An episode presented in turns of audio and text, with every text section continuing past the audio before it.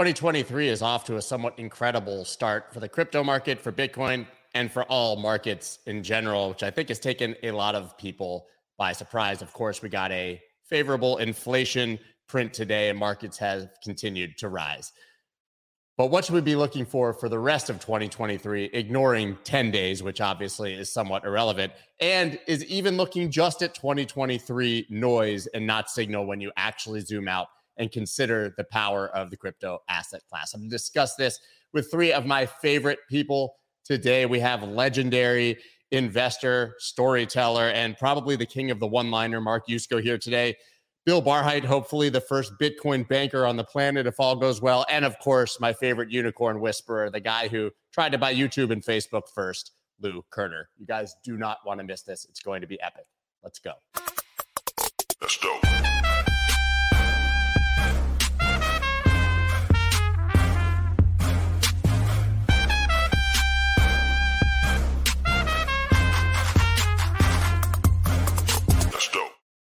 What is up, everybody? I'm Scott Melker, also known as the Wolf of All Streets. Before we get started, please subscribe to the channel and hit the like button. Now, today, as I mentioned, we have an absolutely epic panel. We probably should have called it Boomers talking about Bitcoin or the four oldest guys in the entire crypto space that we can get together to talk about this cool new asset class. All four of us are like the uh, Steve Buscemi meme. Hey, fellow kids, you know, rolling in with the uh, skateboards. But I find that talking to people who actually understand, I don't know, markets and investing gen- tends to generally be a very, very impactful exercise. And we're going to do that today. All three of these guys are legendary investors, uh, legends in the crypto space, and probably have their own unique perspectives on what to look for this year and beyond. I'm going to go ahead and bring them all on right now. I've got Mark Go, Bill Barhydt, and Lou Kerner. What is up, fellas? Happy New Year, Scotty. Hey, hey Scott. Happy New Year to all of you. Bill, how's the uh, becoming a bank thing going? Uh, I have no gray hair. Neither do I. I, I wear the, the the gray Abra shirt to kind of you know hide the the effects of, of becoming a bank on on the head, but uh, you know, I'm still alive. Never gotten so many compliments in my life for not being dead. Uh, changed my name to, to Harry Potter, the boy that lived. Um, but uh, I we live to fight another day, and um, our clients are happy, and so I'm happy, and you know, here we all are trying to but do it again. Obviously, right. You you're progressing towards becoming a legitimate bank, getting licensed. How much has 2022? We'll just call the yeah the, the 2022, the contagion, how much has that impacted your efforts? Well, it's vindicated it. I think, um, you know, we started this effort uh, long before the, the uh, let's go back to Terra Luna Three Arrows, which probably started the contagion. Um, we had already started the process. We had been negotiating with regulators for quite a while. Uh, when when the last straw kind of FTX and Genesis happened, our lawyers had a discussion with the regulators, and it basically went along the lines of, "Hey, this puts you guys in a great position. Nothing changes. Um, you know, it's, you're committed to transparency. That's what the rules require, and and uh, you know, hopefully this will help all of us. And and so, uh, if anything, it, it, it unfortunately vindicates uh, what we've been saying all along. Um, I think not only on on your show but others where I've gone and said, hey, look, a lot of these other companies with poor risk management are going to die, and here's why. Now, I didn't think it was going to happen in 90 days, the whole the whole thing, but um, I, I did think it was going to happen and and uh, here we are. So you I think of- for Abra, it's it's you know, it's basically what we've been saying all along. If you are a trusted third party in a space that is decentralized and was based on the idea of no trusted third parties, you have to basically be fully committed to transparency. DeFi is the easiest way to do that, but as somebody who's providing access to DeFi, we're going to leverage regulators and eventually public markets to just be over the top about both. You mentioned that FTX and Genesis were the last straws. Mark, do you think that those are actually the last straws? or do you think that uh, we've got more hits to come? No, look, I I, I do. In, although I wouldn't use straw, I'd probably use, you know, they're, they're the last last honeypots that turned out to to to be honeyless. Um, you know, I mean Genesis, and actually that's not fair. Genesis is very different situation than than FTX. I mean Genesis is a victim.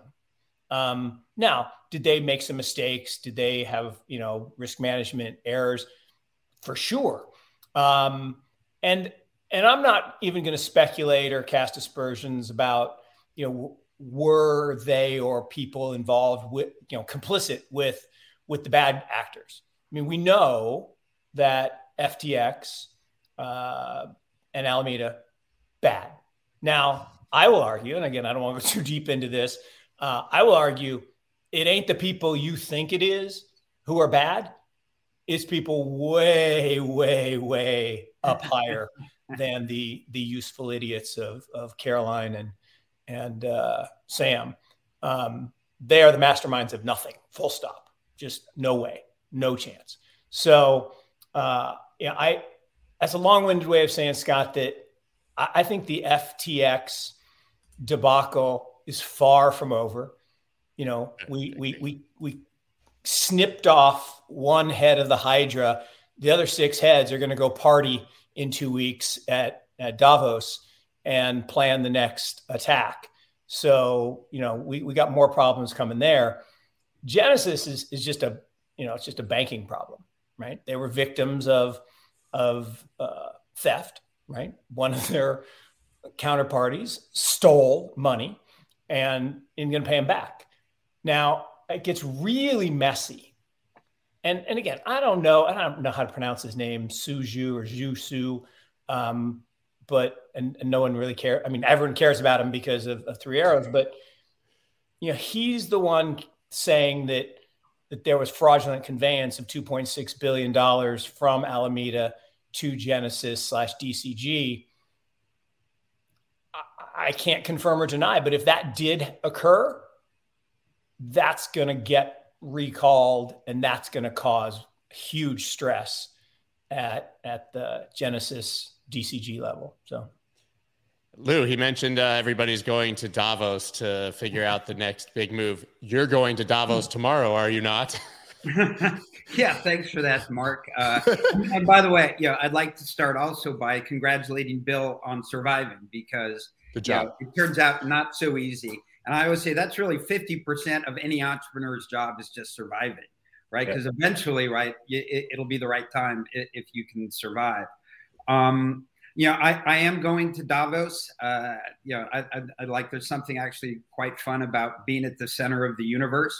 Uh, and I think for those few days, certainly of the business and government world, that's the center of the universe. I'm doing Crypto Mondays Davos there. They give me some free space.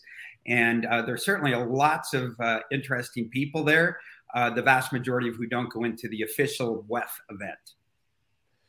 Mark, Very you mentioned. So, so yeah. I guess we need to give, we need to send Lou overnight uh, a giant sword so he can attack the Hydra and, and lop off a couple more heads. If anybody could do it, he's our guy. But Mark, you, you, we've spoken quite a few times in the last six or seven months. You sort of made the argument, and this was pre FTX, that crypto was in a spring, not a winter. People kind of talk about this ice age. I think that without FTX, we'd be trading much higher. We would, and you would be proven. But interestingly, as we sit here talking today, price is back to where it was before FTX for Bitcoin. Right. We're right. back. And spring doesn't mean straight up, right? Spring, as I described it, is is not your favorite season, right? It's muddy and wet, and you got if you're in California, you got landslides and winter. you know, it, it and it, but it's better than winter. And but what it means is is this choppy kind of up and down, no movement until you get to summer. Summer is where the fun happens, and that's the anticipation leading up to the halving. And and I still think we're on on track for that. And look, I I didn't see Hurricane Sam. Look, I never met the guy. I never met her.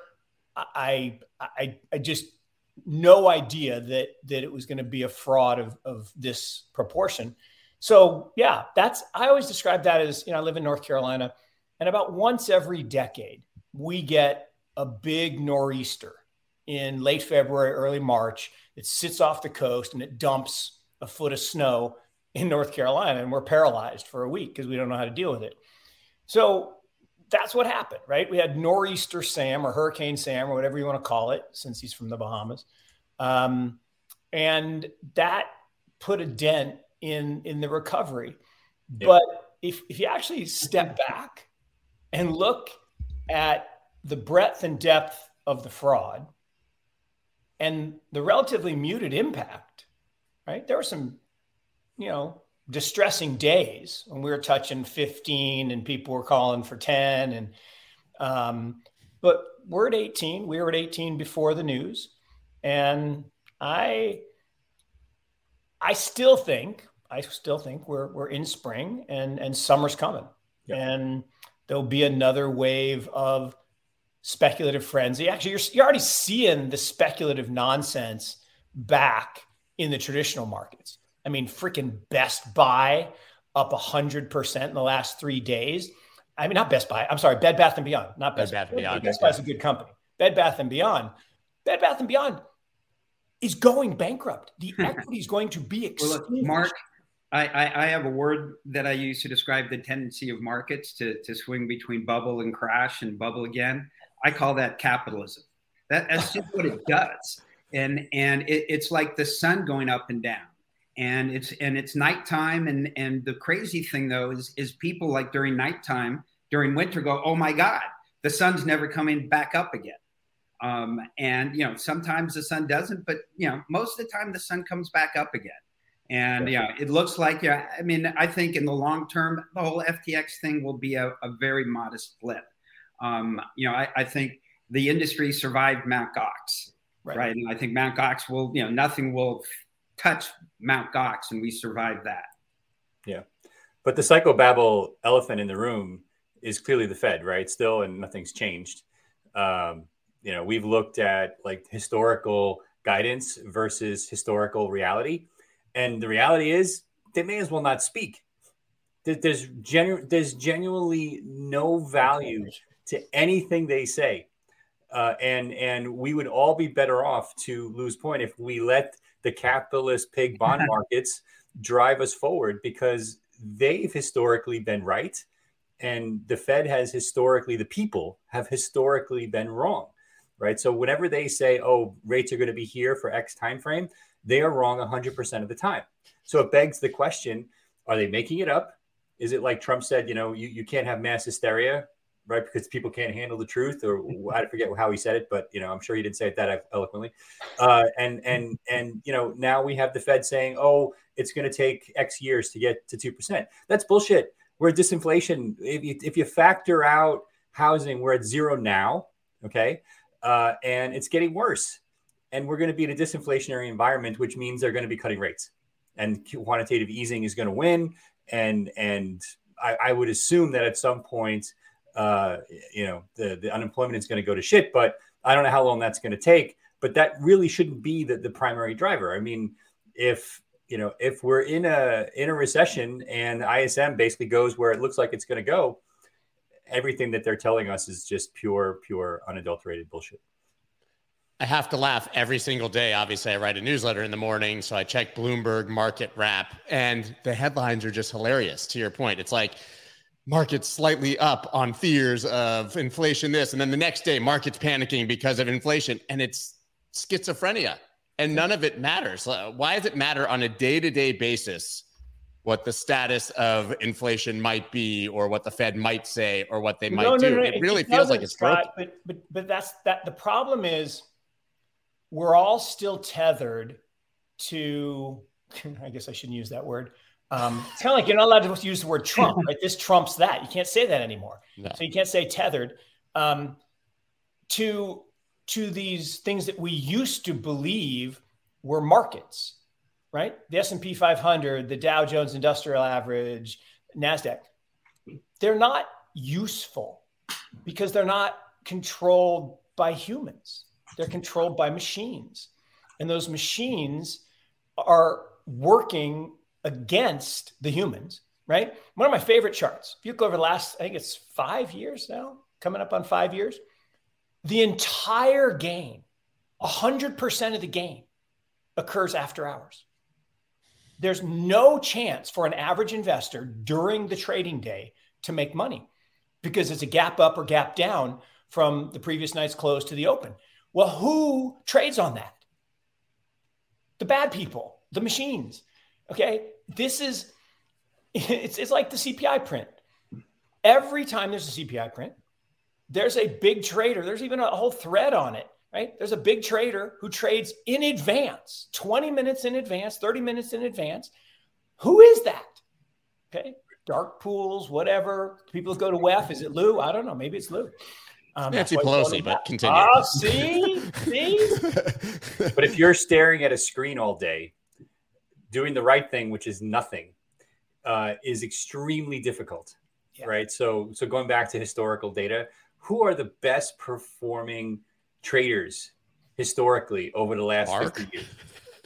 No, it's the dead, dead people and abandoned Why? accounts. Why are dead people the best yeah, traders? Because they're not staring at the screen, looking at the Fed's stupid decisions or non-decisions or ridiculous commentary, and making more stupid decisions for themselves on top. They're doing what they should have been doing all along, which is nothing because it did. And and so if if we were to take a little bit of the the learning there and not, not to be dead but to actually just walk away from the trading screen and do nothing i have no problem with with with day trading and market timing. It's your money do what you want with it. I i, I get what your audience does as well. And, I, have traded it's fine. I've option traded. I i i think it's it, it, you can make money there. But my point is is if you're long-term investing single most important thing you can do is is is let the effect of compounding work over time and the easiest way to do that is not to be there uh, and and that's and Bill, you're talking about investing though, right? And and look, there there are four different ways to participate in the market, and I'll argue three of them are are fine. But One let's just, just get, get back though, though to what, what he's talking about though investing just for a moment because I think it's important to recognize that the most important you know by by a wide margin the biggest uh, financial trend of our lifetime has been indexing right? And Bill, you don't even have to pay me a commission. um, you know, because as Bill said, you know, people we we don't do this well. Um, and you know, so that's yeah. So if you're going to invest, the best way to invest for most people uh, uh, is you know, unless you're Stevie Cohen, is indexing. Yeah. Well, but, but, again, Mark, Stevie's not an for? investor. Stevie's yeah. a trader, and and he's he's unabashed about being a trader. Now he's an investor in other things. He's an investor in art. He's an investor in real estate. He's inve- but investors buy things that they think are undervalued relative to fair value, and they hold them for a very long period of time. That that's what an investor does, and they dollar cost average over time, and that that's how they do it. Traders, there's nothing wrong with being a trader, but traders, it's a, it's it's work it's a job. There are actually very few really good traders. I mean, there just aren't that many. It's really hard, but but it's not it's not negative. And but traders don't care about valuation. They don't care. They just need movement and they need activity. And the problem is you're competing against Ken Griffin and his machines. That is tough. Right. Don't you need some kind of edge? Well, you, you can As have an, an edge. People no have edge some people have an analytical edge, right? They have better yeah. algorithm or better model. Some people have an information edge, right? They get information before yes. other people. Some people have a processing edge. You know, Ken's got that in spades because mm-hmm. he has you know the biggest computers. But but edge is hard to get. But then but yeah. then and then the, mm-hmm. you have the third participants, which are hedgers and speculators. Hedgers are people that must sell because they have to get rid of something. Like oil producers must sell their oil, so they sell it in the futures market, and speculators take the other side. And we think of speculators as different people, like people who are, you know, gambling. But the gamblers are the bad ones. The gamblers are the people who fancy themselves traders, but then they use leverage and they play in markets they don't understand, where they have no edge to lose point. And those gamblers are all the Robin Hoodies, for whatever I may I'll just make up that term, that took the stimmy check and thought they were going to, you know, beat the market. And look, on occasion it works, right? You can become an ape and and Adam can make your your your stock go up or GameStop can come back from the dead. But at the end, it's like going to Vegas. If you win the first hand, walk away. Just walk away. But if you stay we, at the table, we tried that, Mark. I, I, know, we, and we, we proved that theory in real time. If we had just walked away, we had walked away, you would have won a bunch of money. But we all made our donation to the house. Now there was entertainment value, and I, I yeah. like the entertainment. I like being with you. I like hanging out, uh, and I will contribute a few hundred dollars to to the Vegas, you know, uh, mafia bosses. But um, the house is against you. And that's the same way in in trading by and large. And if you trade with leverage, you're done. You're done. Citadel did 38% last year in a pretty historic bear market. Clearly, they have some sort of edge. You're talking about what do they have? 60 billion, 70 billion AUM. My friend is a is an analyst at Citadel, newly, and Ken Griffin rented out all of the Disney parks and took everyone there because they had a banner year and their families. That's the kind of money that uh, Citadel is making right now. Year but, I mean, yeah. and, and, what's crazy is they, they've had bigger percentage years. I mean, there was a year in the 90s we made you know 48%. This is a funny story. So we had money with him when I was at Notre Dame. We we didn't invest when he was in his dorm room, but but pretty close afterwards. And I've known Ken for for forever. And the the we were at 48%. But the way their fee structure works is they uh-huh. pass through all of their expenses, like salaries, bonuses, rent, everything. And our fee that year was 8%. So our net was 40. Okay. And go to the board meeting. And I have this one board member, he's like, that's egregious. You need to fire them immediately. I'm like, well, why? He says, well, we could have bought an index fund for 10 basis points. Like, right. And we would have made 23.9 because the market was up 24. Instead, we made 40. Isn't 40 better than 23.9? It's like, no, no, it's not. Not if you have to pay 8%. Like, like, no, it is. 40 is better than 23.9. Just is. You know, to get back, you know, to, to, to, to the edge thing, because I, I, think it's important. I, I, was actually a Wall Street analyst for a, a, while before I really had an appreciation of edge. And, and what taught me edge was uh, uh, I got to uh, Goldman Sachs. Uh, uh, and Heard my first day as a research analyst, they hand me a piece of paper and they say, hey, you know, director research says, hey, your job is you call these 10 accounts. When you know, when you get an idea, your job is to call these 10 accounts in this order. Okay. So get my first idea a month later, called the first account. He said, you know, thank you so much. Great idea. Called the others. This went on, you know, four or five times. Every time the first guy said, wow, that's great. That's great. And like the fifth or sixth time I called him, he said, you know, for the first time you called me, what you came up with yeah, I, I, really disagree with you. He told me why. I told him why I thought he was wrong. He said, look, we can agree to disagree, but for the first time since you started calling me, I'm only going to put on half a position. I go, well, I don't understand if I'm wrong. Why would you put on any position? He says, because you have a piece of paper in front of you with nine other names on it, and they're too stupid to know you're you're you're wrong. And that's I go, wow, that's an edge. that is that's an a, edge. So. Well, I think it's clear that the big boys have the edge, but you know, to the point of the title, I guess, of today's stream and what we really want to talk about, most people are not Ken Griffin. Most of us are just average people who are trying to get by and who want exposure to markets, certainly more specifically the crypto market. We have this little run right now. We have 2023 to look forward to, the Fed, as you discussed. How and I think the answer is going to be dollar cost averaging. But how should your average person be approaching this market now? Anyone can jump in. I I think your allocation is your allocation. I mean, if you're trying to time markets, uh, you're going to lose.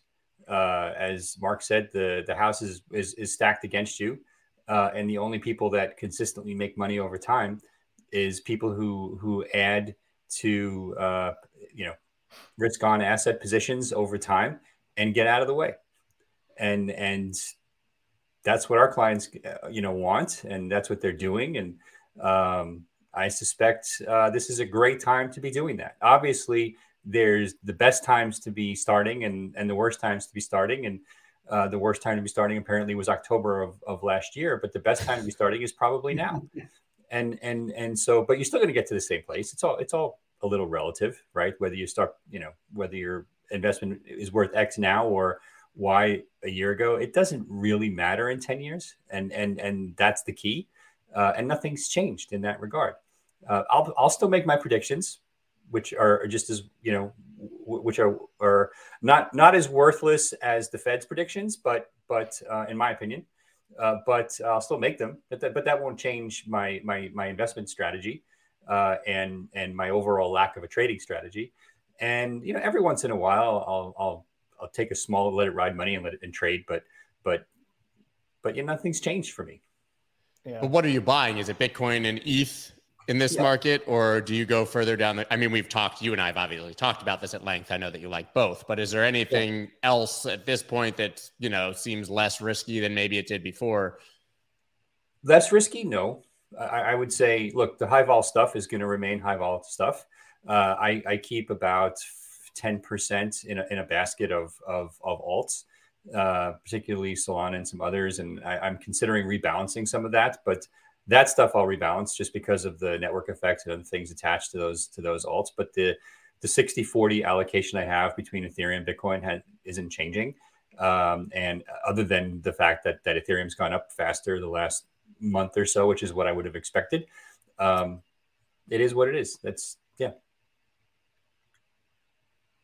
Mark, what do you think? I, will chime in on a couple things. So one, um,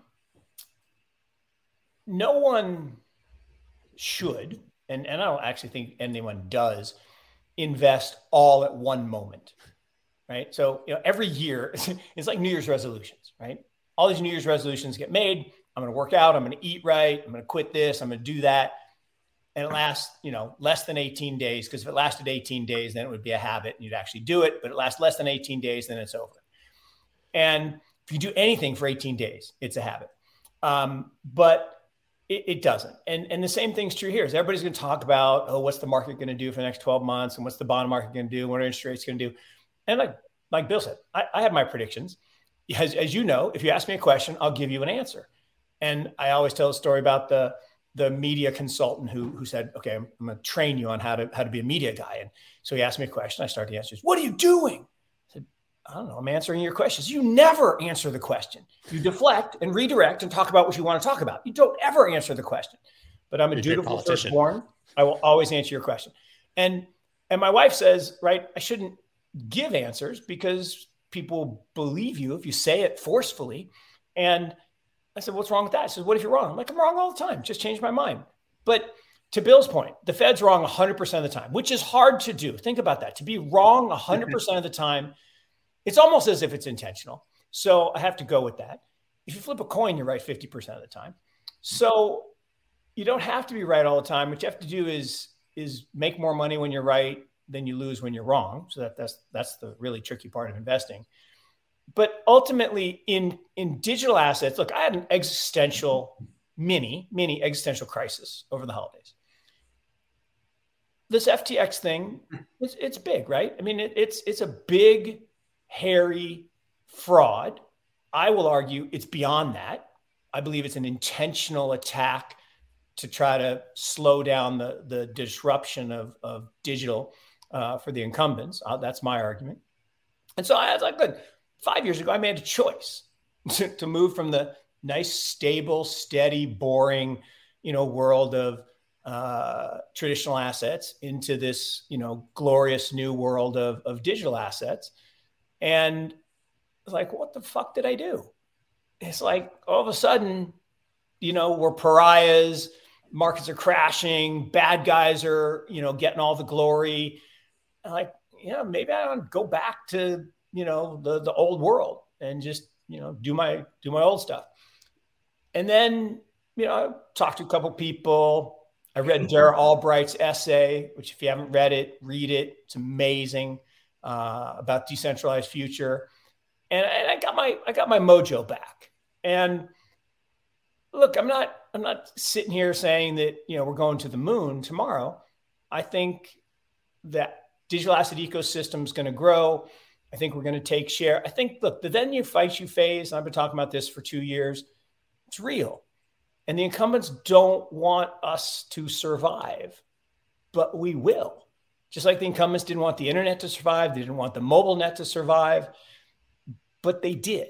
And, and this this will too. So I think yeah, I think that the one thing though that's changed for me at least is there are certain projects I actually am concerned about because after an initial wave of activity, there's just not a lot of there there. And the revelation that a huge number of Sam coins were complete fabrication, pump and dump, like bad people doing bad things, that's tough because if, you know, Solana is a great example. We were early. We made a bunch of money. I was all excited about it. It looked like it was taking off. Now the activity level's gone. Developers are fleeing. Projects are fleeing. It turns out a whole bunch of it was bullshit FTX manipulation. That bugs me. And so I've actually been a net seller of, of Solana here recently. So, which the first time in a long time. Um, love, you know, still love Bitcoin. I actually do, I hate to say it, I, I like Ethereum. And people say, oh, you're such a shit coiner. Like, stop, please stop. Um, well, I, I, can I can I just look? I I, see, I, I agree, but anyone can create a token. A bunch of kids can fork Bitcoin and, and, and, call it MIT coin, and it could be just as worth just as nothing as if they had did nothing, had done nothing, produced nothing. But but if you're if you consciously take this token, SAM token, FTT, whatever you want to call it, as collateral for a loan, you're dumb. Dumb. Dumb. Right. It turns out that there, are, there are a lot of dumb people in the world. And, you know, Mark? Yeah. Yeah. I might say irresponsible. Okay. But, you know, there are also companies with huge balance sheets that you could take something worthless as collateral from, and you might be doing them a favor for another reason. It happens in the prime brokerage world all the time. But if, if, if you don't know the financials of the company you're taking the collateral from, that's the point of taking collateral in many cases, not all, by the way, but many, right? Then you, you have a major problem. And I have a bigger problem with that than I do with even them creating the, the collateral in the first place. Yeah. The bigger issue with them creating the collateral is them front running the price via the exchange that they own, right? And so you want to create a stupid worthless token and and have fun experimenting, go right ahead. But pumping it on the public via your exchange and then dumb primes taking it as collateral, that's a much bigger concern to me uh, than most of what you know the, the public is talking about. But to, to, to, to me, uh, you know, quite honestly, uh, I mean, I think it was terrible what Sam does, and I feel bad for people who got crushed. But I was aware that there were dishonest people, and I think that actually the biggest impact that he's having on us is that we it sucks all the air out of the room. We spend all our time talking about something that I think yep. is you know is going to be completely inconsequential. Um, you know, in, in the long run of what we're all here trying to build. And Mark, you know, wow, it's it's weird to hear me to hear you, me hear you talk about losing the faith because to a large degree, you know, when I hear people, oh, I lost the faith, I'm leaving, I really think that they never had it because I couldn't imagine. I mean, I saw something other than me seeing something that says, "Oh, this isn't a thing. I was completely wrong." You know, I, you know, or maybe Vitalik rug pulling. I don't think uh, anything's going to happen where I lose the faith. You know, no, but but Sam, I mean, I mean, Sam, I mean nice uh, Freudian slip. Lou, here's the thing. Um, so you got you got me solely focused on clip that will that clip's gonna live. Yeah, that's clip forever. Yeah, that was that was terrible. Forever. Sorry, Lou. Um, I actually can use that. Sorry, Lou. No, here's the thing.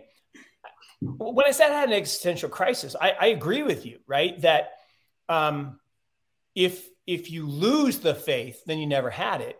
Um, I didn't lose it, but I I went through a, a questioning period where like you you know you, you've talked about the crypto light and i use that all the time mm-hmm. when i'm talking to people about you know when did you see the crypto light? And you know it goes back to when we were with dara on stage uh, in dallas and, and you told your story and i told my story and it was a long and, time ago.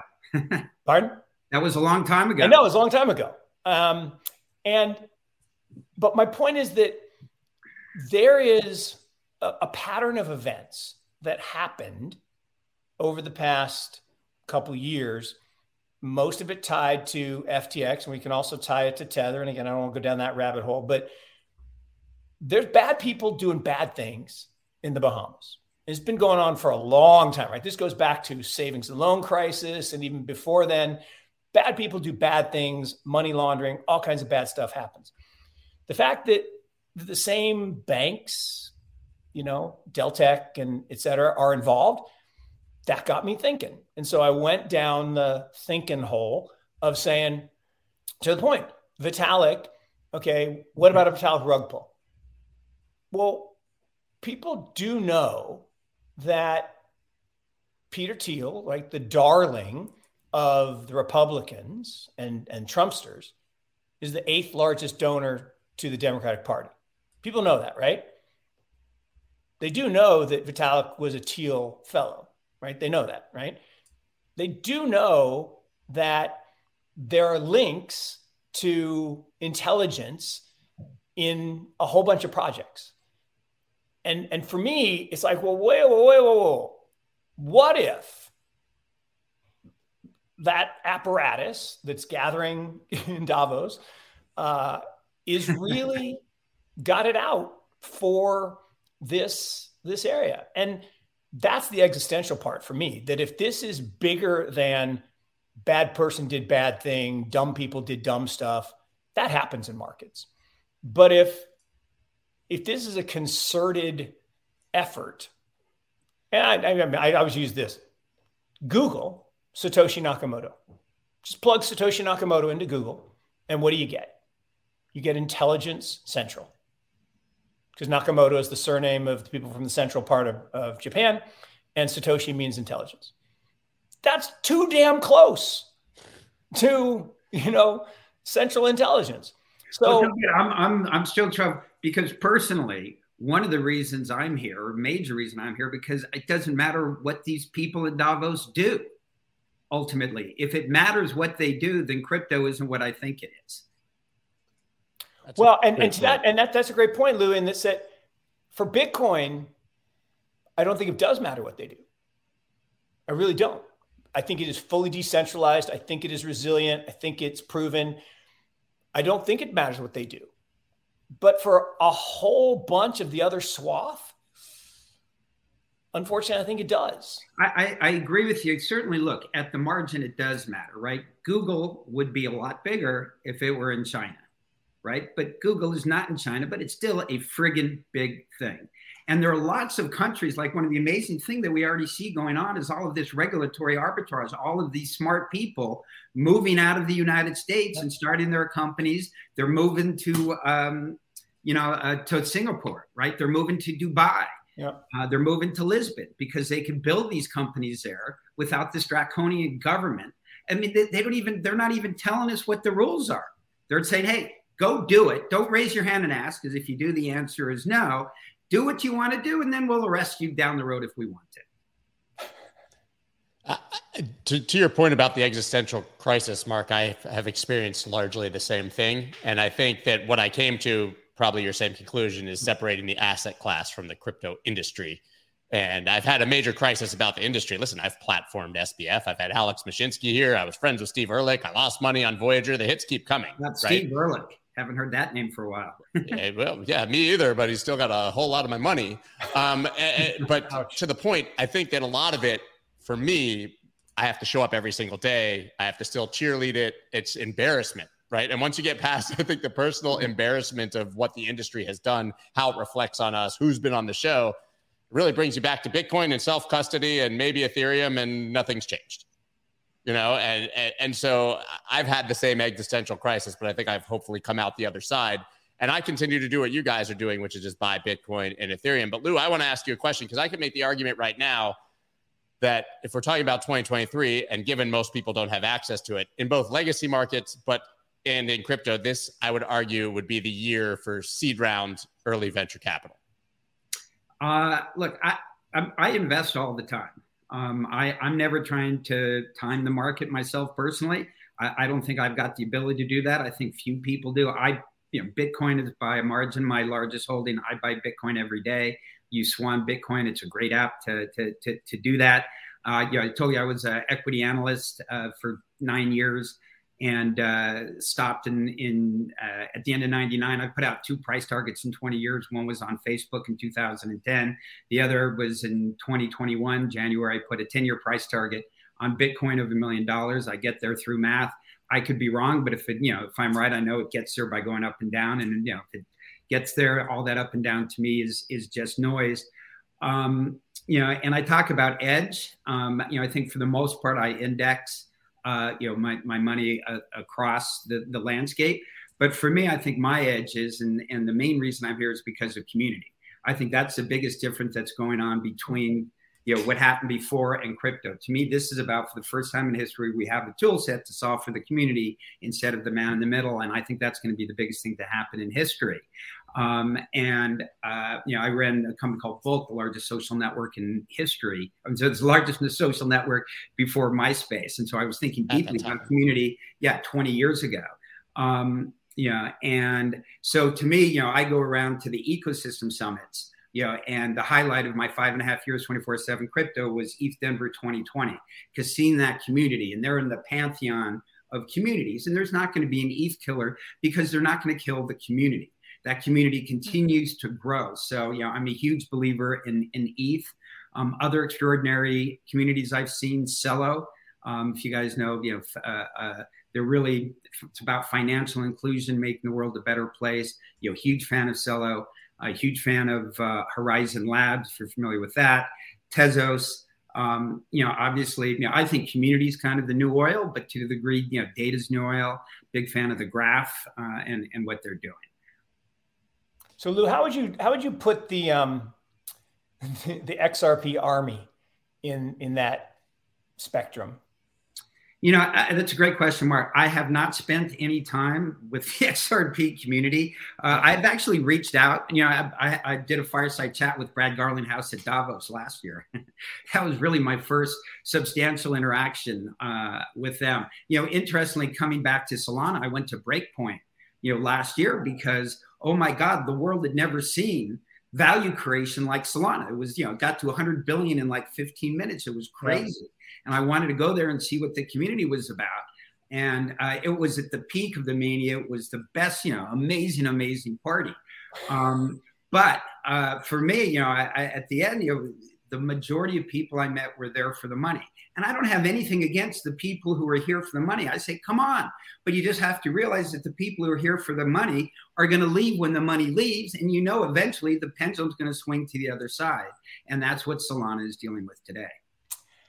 You, you just you just made a great image. Um, so at Bitcoin 2021 uh, down in Miami, uh, I went to the uh, Winklevoss twins party uh, at Post Malone's um, uh, manager's house, which is pretty nice. And I yeah, I was there. Yeah, that's right, Billy. You were there, and and it was funny in that I I was trying to make it to when Diplo came, but I I'm old, so I I was leaving. So 11:45, I'm like, you know what? I, I'm not going to wait till 2 a.m. for this guy to go on. So I'm I'm leaving.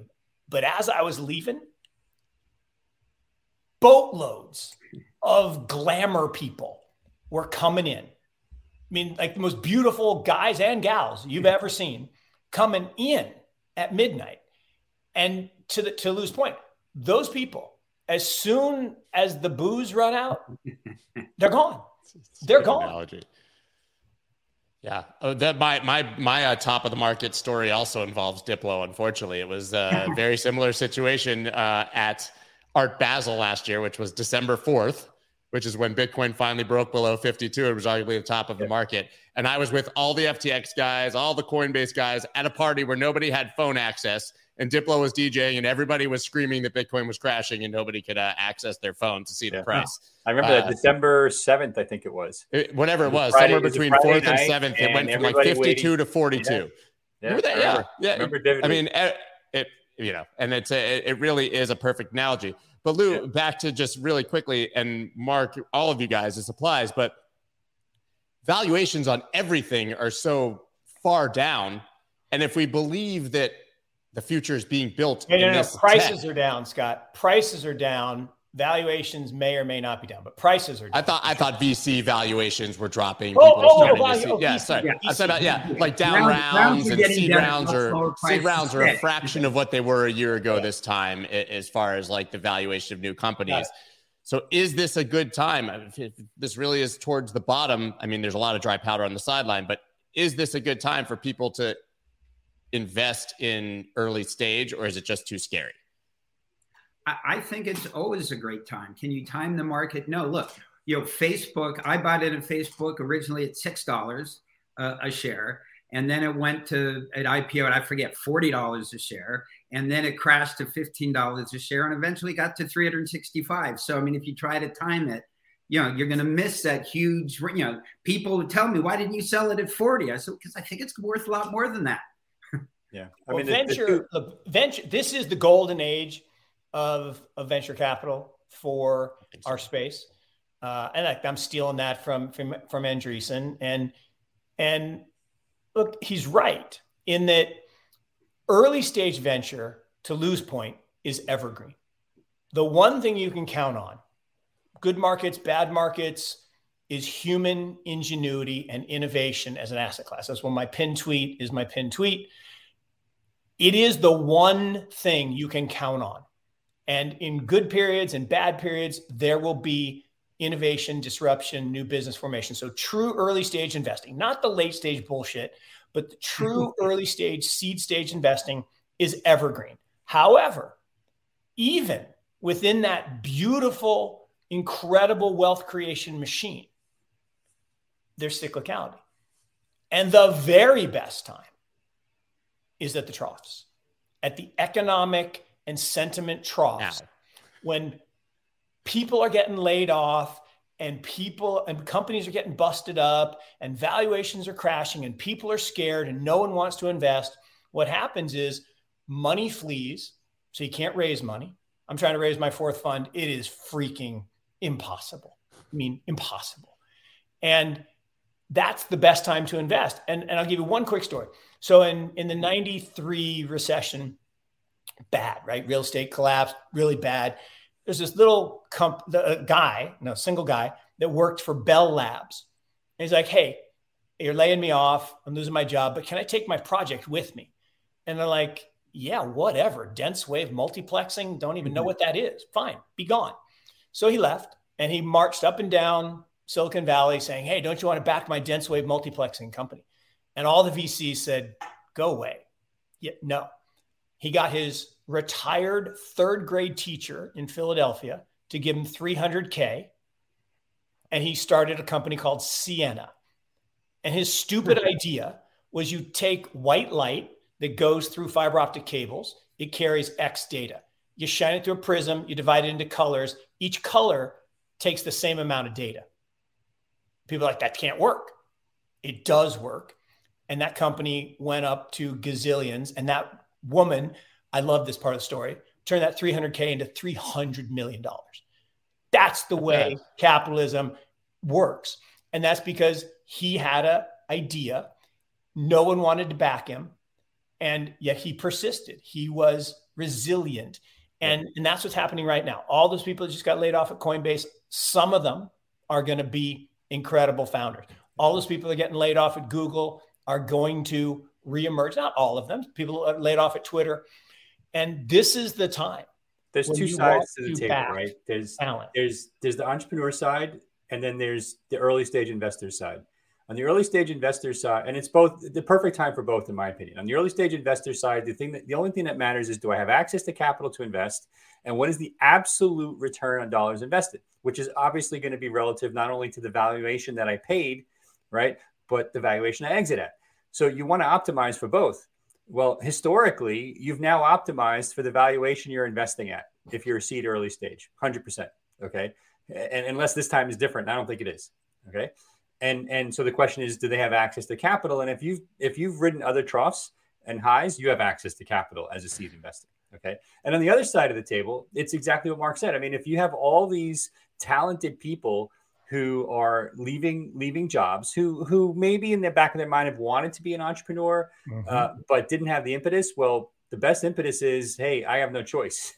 I, have been maybe not no choice but i've been pushed and backed into this and now is the best time. My incentive is there. I'm passionate about what i'm doing and i have the grit. I've learned what grit is. I've and i've probably learned a little bit about cash flow right Which, uh, you know if you're starting a company when the money is sprinkling down like manna from heaven you don't really learn a lot about cash flow right you you, you think money is free and and you should get yours and and that's not reality right? And so you actually have this kind of really, I think, compelling equilibrium on both sides of the table right now, which makes it super compelling to be starting companies.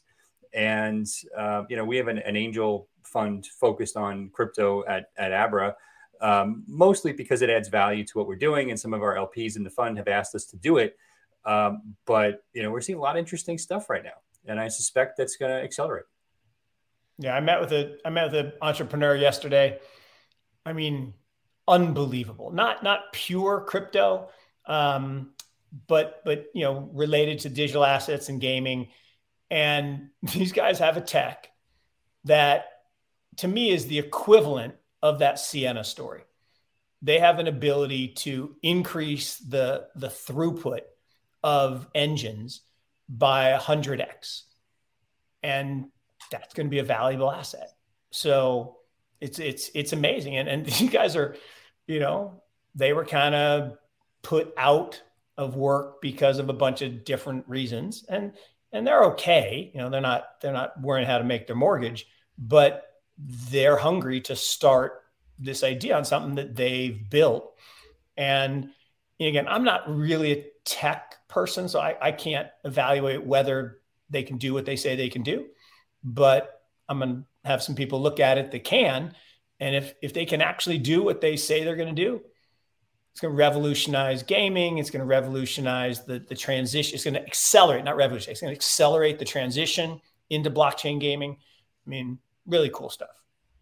Lou, is 2023 going to finally be the year for blockchain gaming? I know you look deeply at this and obviously study the community, and we have these cycles DeFi summer and NFT summer and metaverse fall, and they seem to fall flat. So we're going to have some sort of narrative. We will have these little bubbles in 2023, but can gaming actually break through this year? Since Mark mentioned it, you know, I, I think I might have told you the, the, the story of when I was uh, running Bolt. Like, yeah, we largest, we had more than 20 million kids. Looked at buying three of the largest, the tiny little videos. Time for streaming was the pipes were finally fat enough. YouTube. Yeah, and we, and we, yeah, we bought the largest one and talked to the second largest one about buying them. And about a month later, um, somebody uploaded a video called Lazy Sunday. It was this uh, Andy Samberg Saturday Night Live video onto the second biggest site, YouTube. And that day they became the fastest growing website in the world. And you know, six months later, Google bought them for a billion and a half. And yeah, what a deal, some, what a deal yeah. uh, uh, but to me, like I just feel like you know, I mean, I, I you know, why are we? Why is the price where it's at? Obviously, Sam didn't help, but you know, the price is where it's at because we haven't had our lazy Sunday moment yet. You know, we we haven't built something that people, you know, other than Bitcoin, you know, Ethereum's awesome, but that the broad public market actually can use and wants to use. And I don't know whether that's going to happen, you know, next week, next month, next year, you know, or you know, potentially never. Hard to imagine. March fifteenth. March fifteenth.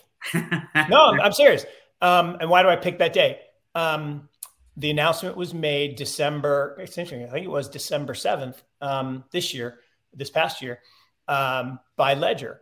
Uh, again, we're, we're owners and, um, you know, the announcement of the Stax is the iPhone moment, right? The iPhone was released 16 years ago, Monday.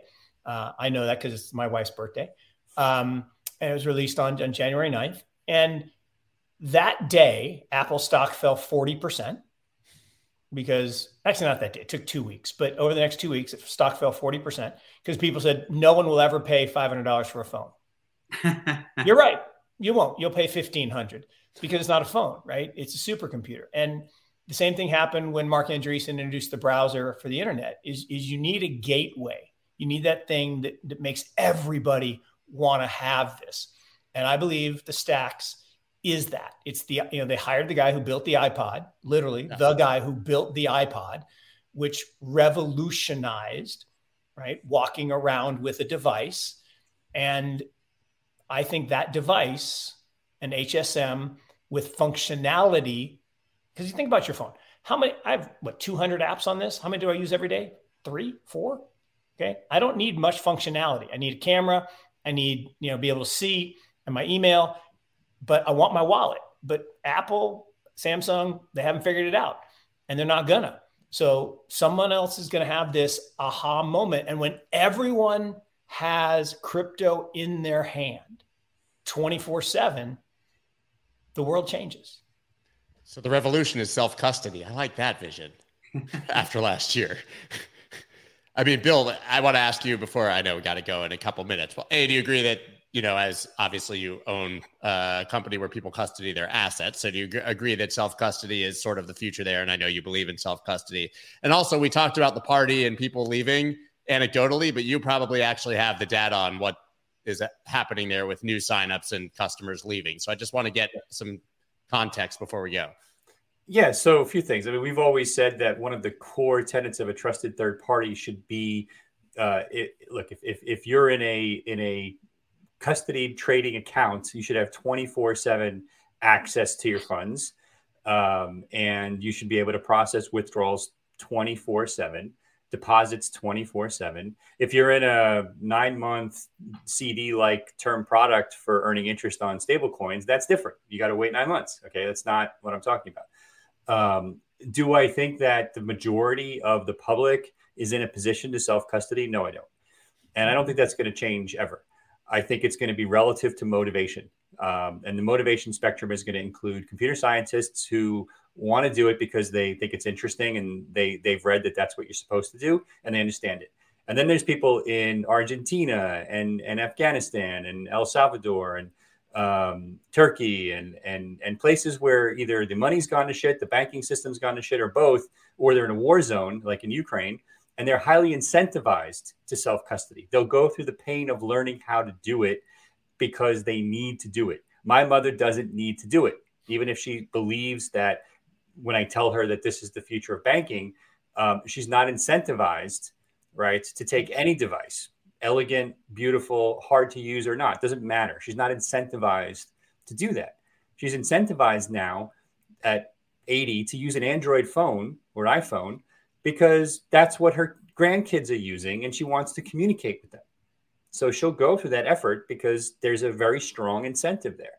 And and so, you know, I look at this this this kind of you know self custody versus trusted third party as a spectrum and that's why it's so important to me that when we have trusted third parties that act as the gateways here, uh, that we have the rules in place to mandate transparency, mandate oversight. But one of the core tenet is tenants is do I have access to my stuff 24 7 so that I can have personal agency? Even if I have my risk concerns, that's fine. I have no, no problem with that. Do I have 24 7 access to my stuff? And, and I think that that's how this is going to play out for the next couple of years.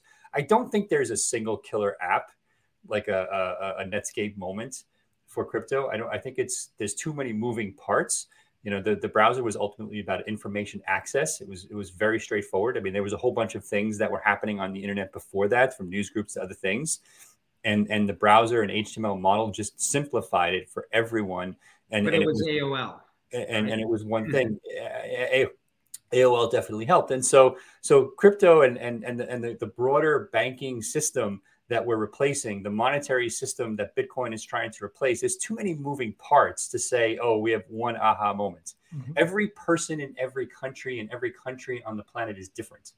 And that's why people in Ukraine are doing things very differently than people in the US, who are doing things very differently than people in Argentina. Uh, we have to go, unfortunately. I would keep you guys forever, but I want to repeat this same panel again in the future if, if you guys will agree to do it. I think it was absolutely incredible, yeah, and I want to I want to I want to now spark the to- topic for the next one, which is that the lazy Sunday moment and the killer app secretly is stable coins. Yeah. Well, I was in the dark uh, when we started, and you can see behind me it's light out now. So, yeah, so that, that's going to be that's going to be my. You have to keep me to it. That's going to be my topic because I think that awesome. you can make that argument, guys. Absolutely incredible of course, tomorrow I'll be back by myself. I might actually look at some charts now that things are uh, looking up. and I say that, that means we get a crash and it's all over and whatever. Um, and of course, we'll be reviewing all the news. Guys, everyone in the description, you can find Mark, Bill, Lou's uh, Twitter accounts. You should be following all of them, guys. Thank you so much. I know that your time is extremely valuable, and it's really an honor to have all three of you uh, legends here on a Thursday morning. So thank all you right. once Thanks, again. Scotty. Thanks, Scott. Everyone else. Good to see you guys. Bye bye. See you tomorrow. Yeah. Thanks, guys. That's dope.